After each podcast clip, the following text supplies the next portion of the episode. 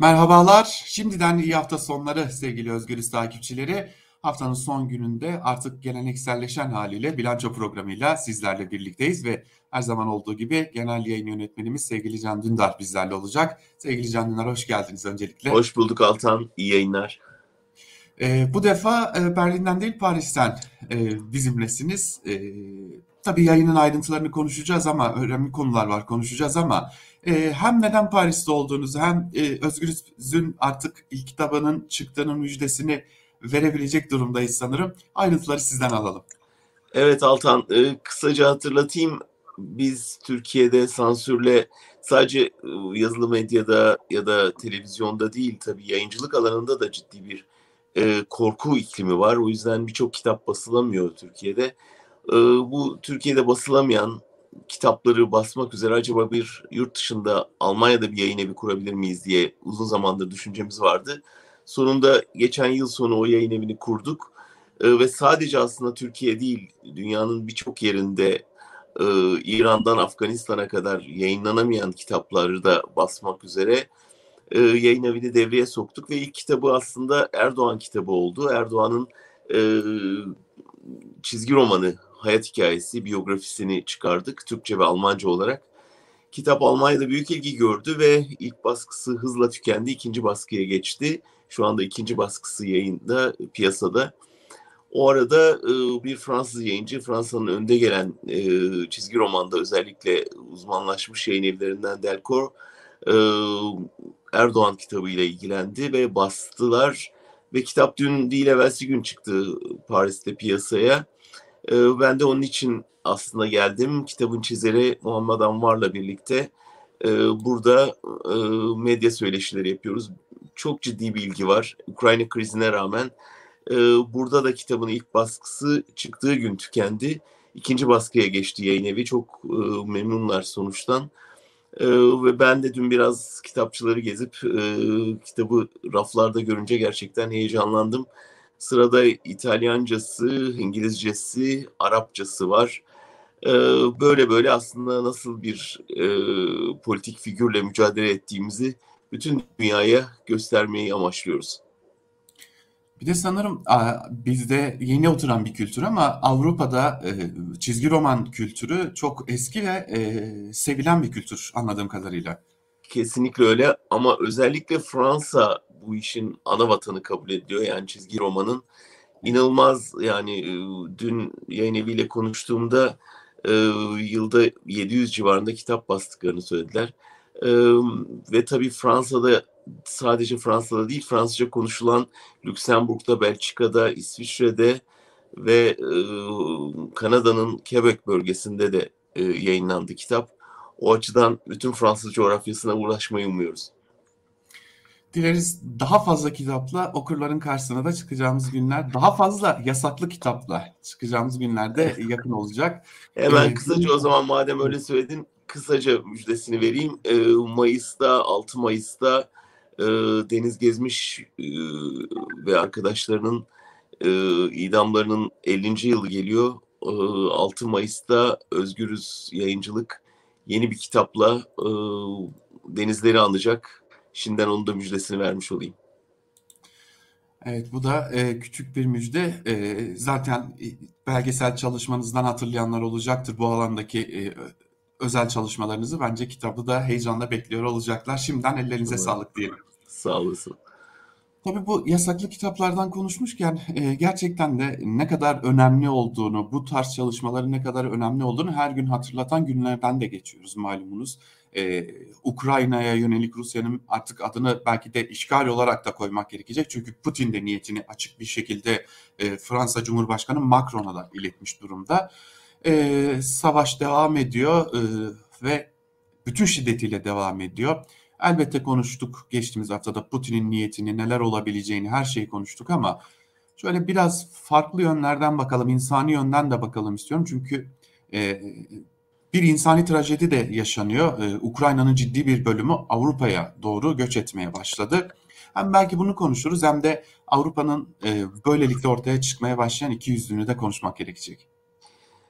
Bence geçen hafta bir dönüm noktasıydı e, savaş açısından. E, bir şekilde bir hafta öncesine kadar Avrupa mesafeli duruyordu, tepki vermiyordu. Ee, Rusya'nın ilerleyişine neredeyse göz yumuyordu. Ukrayna'nın çığlığına adeta kulak tıkıyordu.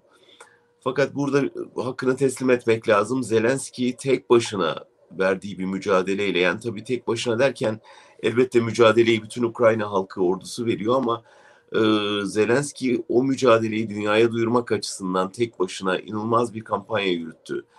E, Birçok insan beklemiyordu belki. Belki ülkesini terk edeceğini düşünüyorlardı ama o bir şekilde üniformasını giyip sığınağa inerek Ukrayna caddelerinde boy göstererek Avrupa kamuoyunu tek başına aslında etkiledi ve dikkati çekti.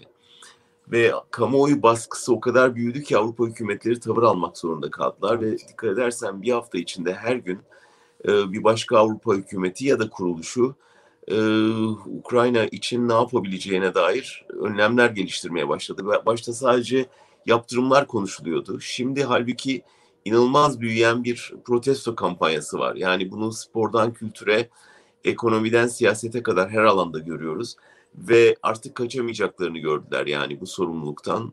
Ee, bu, bu bunu not etmek lazım. Bu gerçekten önemli bir şey. Yani Zelenski'nin bunu neredeyse tek başına başarması. Ee, tabii Rusya'yı ne kadar caydıracak bunu göreceğiz ama önlemler daha can yakıcı olmaya başladı ve Almanya'nın özellikle yani İkinci Dünya Savaşı'ndan beri izlediği bir şekilde silahsızlandırma ve silahlı çatışmada taraf olmama, daha doğrusu silah yardımı yapmama politikasını değiştirmesi tarihi önemde bence. Yeşiller yıllarca bunun için mücadele verdiler. Yani Almanya'yı silahla e, ilişkilendirmemek konusunda İkinci Dünya Savaşı'nın dersleri nedeniyle ve tarihin garip cilvesi Yeşiller iktidardayken bu kararı almak zorunda kaldılar. Bunlar önemli. Tabii e, savaşın kaderini ne derece etkileyecek bunu göreceğiz ama hala diyalog çabalarının ve arayışlarının sürdüğünü görmek önemli. Ben Fransa'da olduğum için buradaki e, gelişmeleri de izlemeye çalıştım. Macron'un çabaları sürüyor. Macron bu çabalarıyla tam Cumhurbaşkanlığı seçimi öncesinde ciddi evet. bir popülarite elde etmiş durumda ve Merkel sonrası Almanya'nın e, bir şekilde devre dışı kalmasıyla e, şimdi Fransa Avrupa'nın liderliği görüntüsünü arz etmeye başladı. Dolayısıyla Putin'in bir hamlesi birçok şeyi değiştirdi. Bir domine etkisi yarattı ve Avrupa'nın yeniden bir araya toplanmasını, Avrupa Birliği'nin yeniden canlanmasını, kendi iç tartışmasına başlamasına neden oldu. Bunlar e, Avrupa çapında önemli gelişmeler. Tabii bir yandan benim mesela sen aklımı kurcalayan bir soru var. Ee, şahsi merakım da aslında biraz onu da sormak istiyorum. Hem izleyicilerimiz de belki merak ediyorlardır. Şimdi bir ruhta bir birleşme hali görüyoruz Avrupa'da. Çok uzun yıllar sonra belki de e, Hitler nazizmine, e, Almanya'ya karşı geçmişte o bir araya gelme ruhu yeniden ortaya çıkmış durumda. E, belki Amerika Birleşik Devletleri, e, belki Kanada, belki başka ülkelerde bu ruhta e, giderek ortaklaşma ihtimalini çok daha net görüyoruz. Bir yanda da karşıda tek bir figür, Putin figürü, Rusya figürü var. Bu ruh halinin ilerleyen dönemde Putin'in daha da sertleşmesiyle birlikte korktuğumuz başka şeyler yol açma ihtimalini görebiliyor musunuz siz? Evet bu ihtimal müthiş korku yaratıyor Avrupa'da. Yani e, dün Fransa'da görüştüğüm birçok e, gazeteci yetkili e, bu kaygıyı dile getirdi. Gerçekten bir e, olayın tırmanması ve bir nükleer savaşa savaş tehlikesine doğru evrilmesi herkesi düşündürüyor. Avrupa belki ilk kez bu kadar uzun yıllardır e, savaşı e, kendi topraklarında hissediyor. Savaşın baskısını hissediyor, savaşın korkusunu hissediyor. Ama aynı zamanda Ukrayna'ya karşı, Ukrayna'dan büyük göç dalgasına karşı bir daha hazırlıklılar. Yani Suriyeliler de hazırlıklı, e, hazırlıksız yakalanmışlardı. O yüzden e, Erdoğan'a para vererek Türkiye'de Suriye göçünü durdurmayı planladılar ve bunu başardılar. Bu kez Ukrayna'ya bütün kapılar açıldı. Tabii burada senin biraz önceki sorunda bahsettiğin iki yüzlüğün payı var. Yani e, Bulgaristan Başbakanı'nın e, ifadesine net bir şekilde yansıyan bunlar Avrupalı, bunlar beyaz, bunlar Hristiyan, Dolayısıyla bizim gibi insanlar, Suriyeliler halbuki işte karaydı, Müslümandı, hatta teröristti Cumhurbaşkanı şey Bulgaristan Başbakanı evet. gözünde. Dolayısıyla bu çifte standart, bu iki yüzlük çok net ortaya çıkıyor. E, trenlerden indirilen Afrikalıları, Afrikalı öğrencileri görüyoruz. E, Avrupa e, beyazlığını e, bir kez daha ortaya koyuyor. Yani e, beyaz Avrupa e, kendisine benzeyen insanlara kapılarını açıp benzemeyenlere kapatan bir iki yüzlülük sergiliyor ne yazık ki. Biraz da bizi konuşalım istiyorum esasen çünkü evet savaş e, Ukrayna'da fakat etkileri tabii ki en çok hissedilen ülkelerden biri Türkiye. E, şimdi Cumhuriyet Halk Partisi'nin bir raporu vardı geçtiğimiz günlerde gazetecilerle paylaştı. Hatta savaşın ilk birkaç gününde hemen gazetecilere gönderdi. Yani Türkiye'nin e, ithalat ve ihracatında en önemli ülkelere baktığımız zaman Rusya'nın olduğunu görüyoruz. E, hem ithalat kaleminde hem ihracat kaleminde. Bu Ukrayna için de böyle Türkiye ile ilişkileri açısından özellikle gıda konusunda ve enerji konusunda. E, Türkiye'nin bir tarafsızlık imajı çizdiğini görüyoruz ama bir yandan da bu tarafsızlık imajının çok da gerçek olmadığına dair emareler var siyah satışlarıyla birlikte. Ee, nasıl değerlendiriyorsunuz Ankara'nın bugüne kadarki olan tutumunu genel anlamda baktığınızda? Yani aslında ideali Türkiye'nin gerçekten bu savaşın dışında kalması ve e, çünkü e, hani Rusya'da, Ukrayna'da Türkiye'ye yaklaşık yakın, yakın coğrafyalar ve e, Türkiye'nin ciddi taraf olması halinde e, yaratılabilecek sıkıntılar var. Ama Türkiye gerçekten burada etkin bir rol oynayabilirdi. Erdoğan'ın çabaladığı şeyi yapması e, aslında Türkiye için çok yararlı olabilirdi ama bunu Erdoğan yapamazdı. Çünkü hem savaşın bir tarafına silah satacaksınız, onu silahlandıracaksınız. Hem diğer taraftan füzeler alacaksınız, ona dair korkularınız var ve ona ulaşamıyorsunuz ee, ve neredeyse aşağılayan bir tavırla karşılaşıyorsunuz. O yüzden evet. burada e, çok tarafsız kalması ya da arabulucu olması ne yazık ki söz konusu değildi. Dolayısıyla yalpaladı Türkiye. Ee, ne yazık ki benim gördüğüm kadarıyla şu bir hafta muhalefetin tepkilerine bakıyorum. Yani iktidarda Erdoğan değil de muhalefet cephesi olsaydı ne kadar büyük bir fark yaratabilirlerdi? Nasıl bir liderlik sergilerlerdi? bu fırtınada bu gemiyi nasıl limana ulaştırırlardı? Kim yapabilirdi bunu? Ee, bunun çok ipuçlarını görmüyoruz ne yazık ki. Yani halbuki muhalefet açısından bu tür krizler e, farkı ortaya koymak açısından önemli. Yani barış istemek güzel tabii ama sadece kuru kuruya barış demek yetmiyor. Hani çok daha ciddi bir durum var ortada. Bir işgal durumu var. Bir nükleer savaş tehlikesi var. Bir Avrupa Birliği ilk çağrısı yayınlayayım. alkışlarken aslında bir eğilimi var. Yani bütün bu konularda söyleyeceği sözü olmalıydı muhalefetin. Ee, henüz onu görmedik. Aslında bu vesileyle ben sana sorayım. Biz hafta başında seninle yayın yaptık, özel yayın yaptık. Sen evet. e, altılı mutabakat imza törenini izledin. E, onu gerçi verdik e, Özgürüz Radyo dinleyicilerine ama ondan beri yani bunun yarattığı bir heyecan dalgası oldu mu ya da işte bu kamuoyu araştırmalarına yansıyacak mı ve önümüzde ne gibi adımlar var? Bir ekonomik e, yeni bir ekonomik bu sefer içerikli bir deklarasyondan mutabakat metninden söz ediliyor. Bunun hazırlığı nedir? Biraz onları sen bize anlat.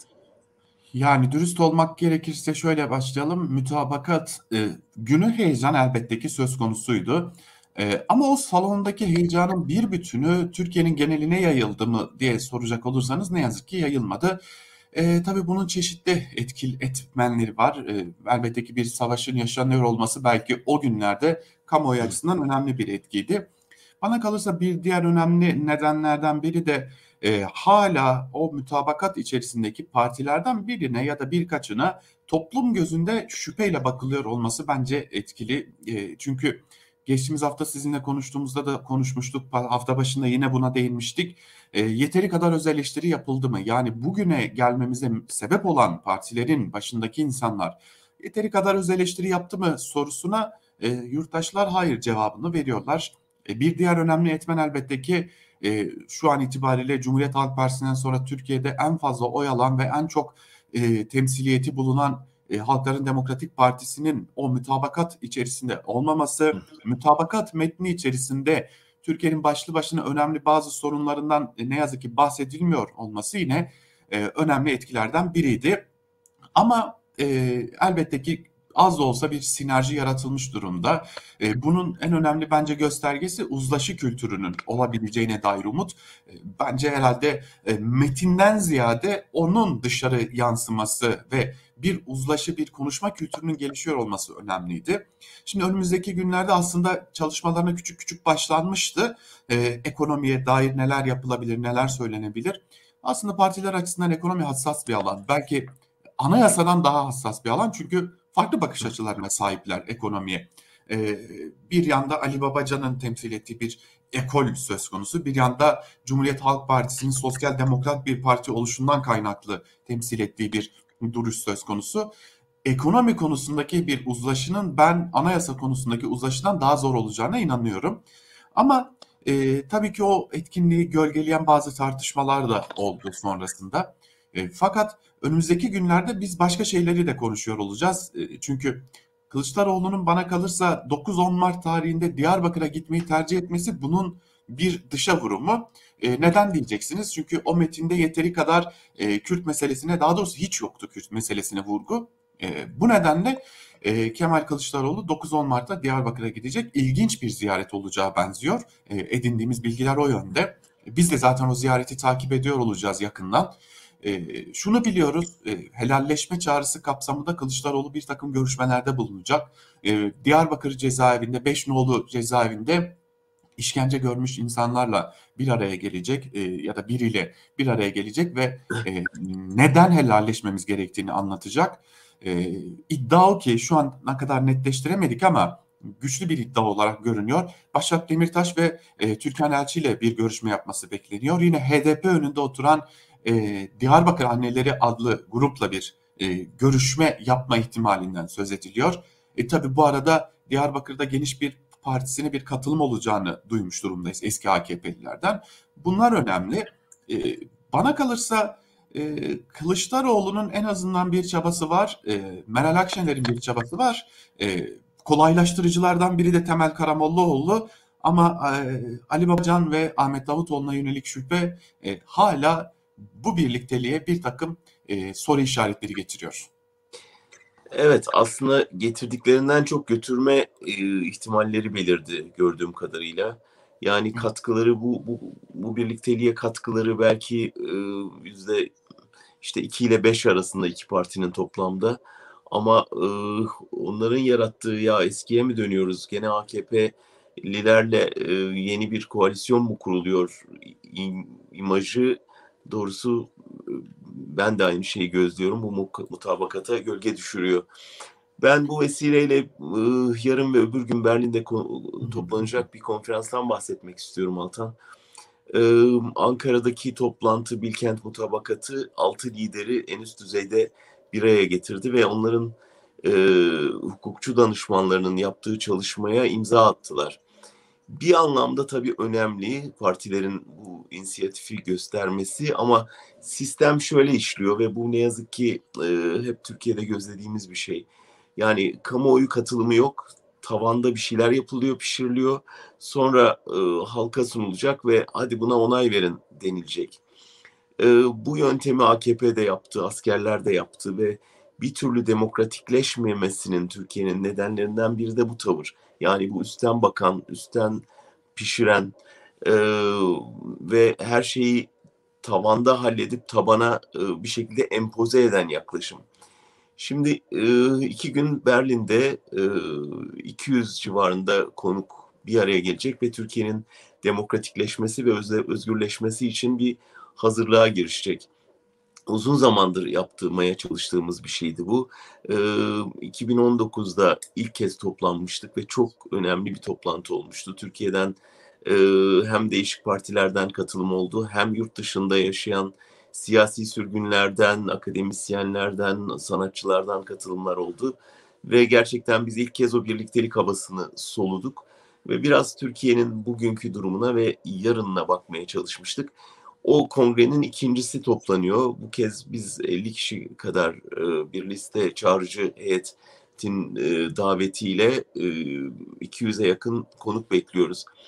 Burada işte Ankara'da tavandan yapılmaya çalışılan şeyi biraz tabanda yapmaya çalışacağız. Çünkü katılanlar arasında Türkiye'den gelecekler arasında Boğaziçi direnişinden Kaz Dağları inisiyatifine, e, kadın hareketinin temsilcilerinden Kürt Alevi hareketinin temsilcilerine kadar çok sayıda kitle örgütü, hak savunucusu, cumartesi annelerinden tutun da e, çevre örgütlerine kadar çok farklı alanda mücadele veren e, kesimler olacak, kesimlerin temsilcileri olacak. Onun dışında CHP'nin, HDP'nin e, temsilcileri katılacak ve Avrupa'nın hatta dünyanın değişik yerlerinden düşünürler, aydınlar gelecek.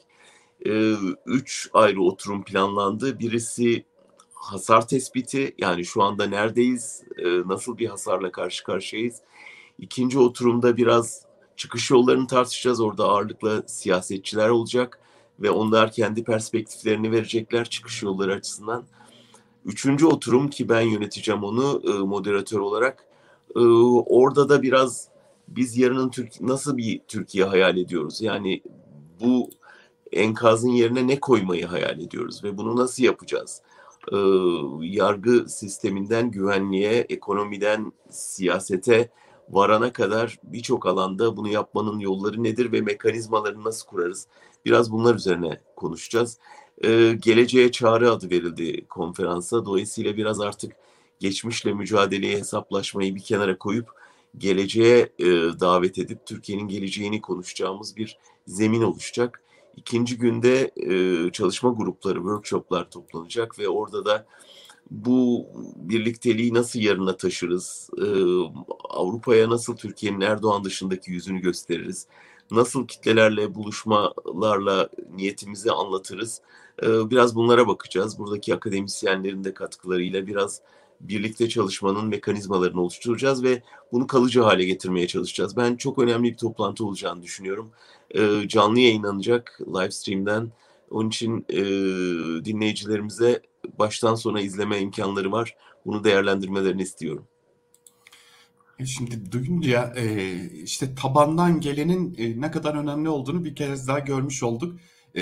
Bence geleceğin Türkiye'sinde bunu reddetmek, geleceğin Türkiye'sini de reddetmek olacak. Tam anlamıyla işte üzerine konuşup tartışılan ve çözüm yollarının ortaya çıkarılacağı bu tarz çalışmalar bana kalırsa az önce bahsettiğimiz gibi dar çerçeveli elbette ki toplumun büyük bir kesimini temsil ediyorlar. Bunu inkar etmiyoruz ama e, bu biraz daha halka açık e, ve herkesin görüşünü dile getirebileceği alanlar ki bu da önemli bir diğer nokta olsa gerek. Evet Altan şunu yapamıyoruz. Yani siz ne düşünüyorsunuz? Yani çevre örgütleri yıllardır büyük mücadele veriyor. Siz orada bir anayasa maddesi yazarken açıp sorma ihtiyacı duymuyorsunuz. Yani gelin arkadaşlar şunu birlikte tartışalım demiyorsunuz. Dolayısıyla bir kapının bir odanın içine kapanmış altı kişinin yazdığı metin ayrı bir şey. Bunu kıymetsiz demiyorum ama e, çevre örgütleriyle dayanışma içinde yapılan, onların fikri alınarak e, kaleme alınan bir metinin bambaşka olduğunu düşünüyorum. Aynı şey kayıp aileleri için geçerli, cumartesi anneleri, Diyarbakır anneleri için geçerli. E, yani oraya hak arayışlarını yazarken onların fikrini almamak, ya da işte ne bileyim e, yarının anayasasını yazarken bu kadar bunun üzerine çalışan akademisyen var. Onları gelin bize görüş bildirin ya da raporlarınızı gönderin dememek. Yani belki diyecekler ki işte bunları da yapmaya kalksak zaten gecikmiştik. Hani bu yıllara yayılan bir süreç olur ama e, ben bunun çok önemli olduğunu düşünüyorum. En azından önümüzdeki dönemde yapmaları gereken şey bu. Ama yapmayacaklarsa da önemli değil. Biz burada elimizden geldiğince e, bu bu birlikteliği tabandan örmeye başladık. Ve tabandan örülmesi de çok çok önemli olacak. Ben aslında e, final niyetine bu konuşmuştuk ama bir soruyla daha toparlamak istiyorum. Zira e, malum bu savaşın yarattığı atmosfer e, zaten Türkiye'de ciddi bir krizde olan ekonomiye tuz biber ekmiş durumda. E, Türkiye'de sadece şöyle küçücük bir özetle e, durumu anlatayım. Yılbaşından bu yana e, benzine yüzde 45, e, motorine yüzde 65, LPG yüzde 77 oranında zam gelmiş durumda. Enflasyon yüzde 50'nin üzerine çıkmış durumda. Resmi enflasyondan bahsediyoruz elbette ki. E, üç haneli enflasyonları konuştuğumuzu söylüyor enflasyon araştırma grubu. Ve görünen o ki bu fiyatlar bu durumda devam edecek. E, belki bu birlikte konuşma hali aslında toplumun bu birlikte yaşanılan bu sıkıntılara da çözüm bulmasını da destekleyecek. Siz ne düşünüyorsunuz? Çok çok önemli bu söylediğin çünkü e, şunu artık çok net görebiliyoruz. Yani bu hükümet gittiğinde ekonomik kriz bitmeyecek. Çünkü çok ağır bir e, enkaz devralınacak. Belki ufak tefek yatıştırıcı önlemler alınabilir ama tam takır bir bütçe devralacak yeni gelecek hükümet. Dolayısıyla e, vatandaşa vaat edeceği bir şey kalmayacak. O yüzden yani şu anda ne kadar kamuoyuyla birlikte hareket ederlerse, ne kadar kitle desteği alırlarsa, ne kadar kitlelere şeffaf bir şekilde ülkenin gerçek durumunu anlatırlarsa yarın o kadar e, gelecek tepkilerden sakınabilirler. Çünkü büyük bir beklenti oluşacak kitlelerde. Yani Erdoğan gitti bu kriz bitti diye bir umut olacak ve bu kriz bitmezse ya, bir farkları yokmuş ve hatta belki daha iyiydik deme ihtimalleri belirirse Türkiye'nin geleceği açısından asıl büyük tehlike bu. Halbuki kitlelerle birlikte hareket ederseniz, onların örgütleriyle birlikte bu yeni dönemi pişirirseniz o zaman daha adil bir Türkiye'yi, bu sıkıntıyı en azından adil dağıtmayı ve belki üzerine e, insanların geçim derdine birlikte çözüm aramayı başarırsanız o zaman kitle desteğini en azından arkanıza alabilirsiniz. O açıdan da çok önemsiyorum ben tabanla buluşmaları. E, bunu elbette onlar da düşünüyordur, yapacaklardır ama ilk aşamada görünen daha çok böyle bir lüks otelde e, şık bir imza töreninden ibaret gibi görünüyor. E, bu birliktelik kitlelerle buluşmadıkça e, korkarım sadece bir vitrin çabası olarak kalabilir. Yani bunca emeğe de gerçekten de e, yazıklar olur demekten de başka bir şey gelmiyor ne yazık ki. Evet, e, aslında bugün sorunları konuştuk ama sorunlara çözüm yollarını da konuşmuş olduk. Biraz farklı bir bilanço oldu. Önümüzdeki haftalara da bakmış olduk. E, Paris'ten katıldınız. Çok teşekkür ederim sevgili Can Dündar. Ben teşekkür ederim. İyi yayınlar Altan. Evet sevgili Özgürüz takipçileri bu hafta da bilanço programını burada noktalıyoruz. Ee, bitirmeden hatırlatalım. Özgürüz Radyo'nun YouTube kanalına abone olarak hem bu yayınları beğendiğinizi, izlediğinizi bizlere gösterebilirsiniz. Hem videolarımızı beğenerek de e, devamı gelsin mesajını bize iletebilirsiniz. Bunlar bizler açısından da önemli. Zira e, karşınızda bu güçle çıkabiliyoruz. Bu hatırlatmayla birlikte bilançodan bugünlük bu kadar. Hoşçakalın, görüşmek dileğiyle.